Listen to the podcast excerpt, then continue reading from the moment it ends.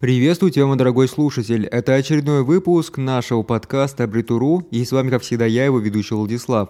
Сегодня я хочу вам рассказать о том, почему я не верю в возможности искусственного интеллекта прямо сегодня – последнее время различные сервисы с искусственным интеллектом наделали очень много шума. Если сейчас заглянуть в новости, то там просто будет огромное количество статей, которые обещают безработицу, огромное количество статей касаются именно разработки программного обеспечения, и многие там искусственный интеллект хвалят и говорят, что он пишет код даже лучше, чем программист начального уровня. Хотя, так вот, если на факты посмотреть, там тоже, конечно, есть какие-то прецеденты, но э, про них мы поговорим отдельно. Во-первых, да, вот мне недавно подруга из Израиля написала о том, что в их организации сократили огромное количество джунов, потому что для написания простого кода стали активно использовать искусственный интеллект. Но это так, наверное, по ее догадкам, потому что прямым текстом это никто не сказал. И вот с одной стороны, мне на самом деле нравится идея, что за меня когда-то будет работать машина, а я просто буду получать деньги, ничего не делая, но нужно же смотреть на вещи более трезво. Все эти разработки, они, безусловно, крутые, и они точно помогут облегчить труд. Но рынок труда в ближайшее время это вообще никак не перевернет, можно даже не переживать.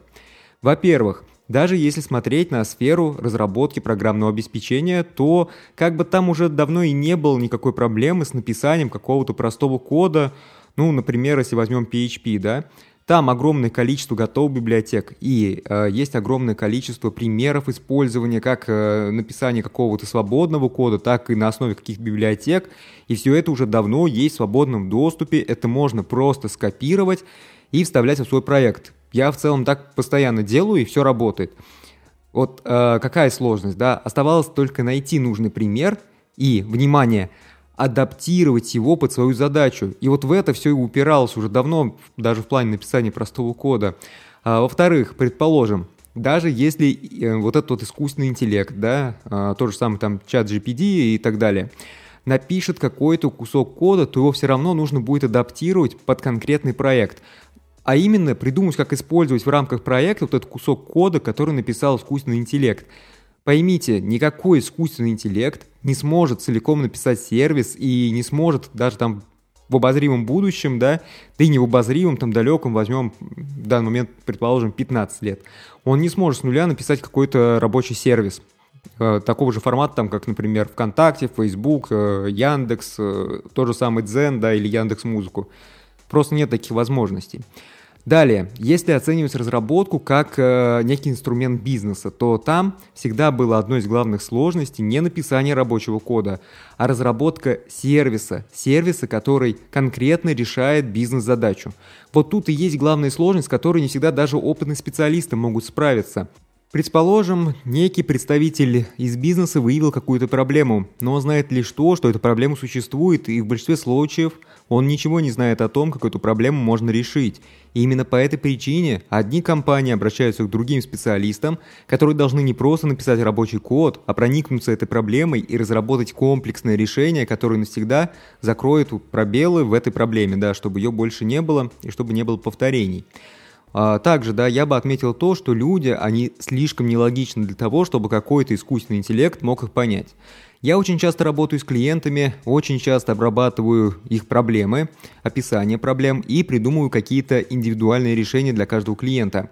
И вот эти описания иногда бывают настолько запутанные, сложные, нелогичные, что даже опытный специалист не разберется без бутылки. Как-то я получал претензию от клиента, что ну, как будто бы вот он не мог описать ничего конкретного, и сказать толком он ничего не мог, и все его претензии упирались в то, что сделано некрасиво. И вот выяснить то, что для него является красивым, это прям, я могу сказать, э, достаточно отдельная история. Даже если искусственный интеллект предположим, получит значительное распространение, то станет лишь одним из многих дополнительных инструментов в работе, ибо даже самый продвинутый искусственный интеллект не сможет понять сугубо какое-то субъективное представление человека о прекрасном и правильном. Также давайте не будем забывать о том, сколько багов встречается в очень крупных продуктах, которые разрабатывают действительно огромные команды. Например, самая первая версия Windows вышла в 1985 году. И это программный продукт, который разрабатывается по сей день огромной командой разработчиков. Продукт проходит множество этапов тестирования, различных проверок, но там по-прежнему есть огромное количество глюков, которые встречаются у людей регулярно. Хотя, казалось бы, большинство действий в этой операционной системе должны быть достаточно типичные, но одни и те же баги кочуют из версии в версию. Да, они активно сейчас тоже внедряют искусственный интеллект в свои продукты, но это опять же будет лишь еще один уровень пользовательского интерфейса, который будет упрощать работу в системе, упрощать поиск файлов. Но это не сделает ваш компьютер каким-то автономным монстром, который будет выполнять за вас всю работу.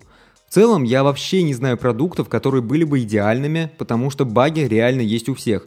И именно в связи с этим я уверен в том, что в любых сервисах с искусственным интеллектом багов будет еще больше, ибо они очень часто дают сложно прогнозируемый результат. А нужен ли такой результат бизнесу, который может потерять, предположим, миллионы рублей в результате какой-то программной ошибки и неверно выданного результата? Я очень в этом сомневаюсь.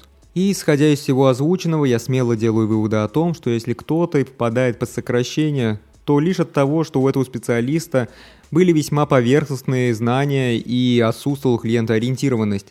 Естественно то, что если какой-то специалист не может работать от потребностей клиента, а процент его ошибок примерно такой же, как у того же искусственного интеллекта, то его можно легко заменить.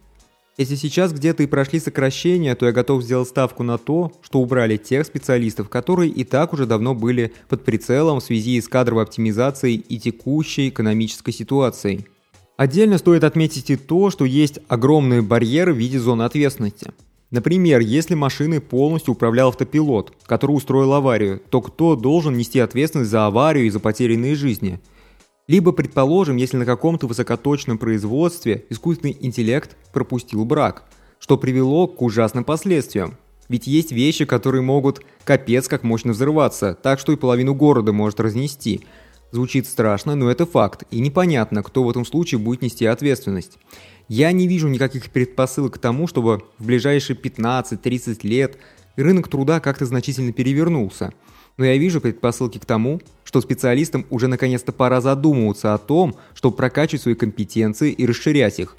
Скажите большое спасибо всем тем многочисленным курсам, которые дают поверхностные знания и раздутые самомнения. Мы уже давно двигаемся к тому, что как-то мало только уметь писать код или просто хорошо выполнять какую-либо другую низкоуровневую задачу. Не останавливайтесь, прокачивайте свои знания в самых разных сферах, которые даже косвенно касаются вашей деятельности, и вы всегда будете с работой, потому что хороший специалист, он всегда на вес золота. А также подписывайтесь на наш подкаст и слушайте наши выпуски, чтобы вы могли становиться с каждым днем все лучше и лучше. На этом я заканчиваю данный выпуск подкаста, но я даже не думаю с вами прощаться. Я не буду с вами прощаться, потому что мы обязательно с вами услышимся в следующих выпусках нашего подкаста «Абритуру».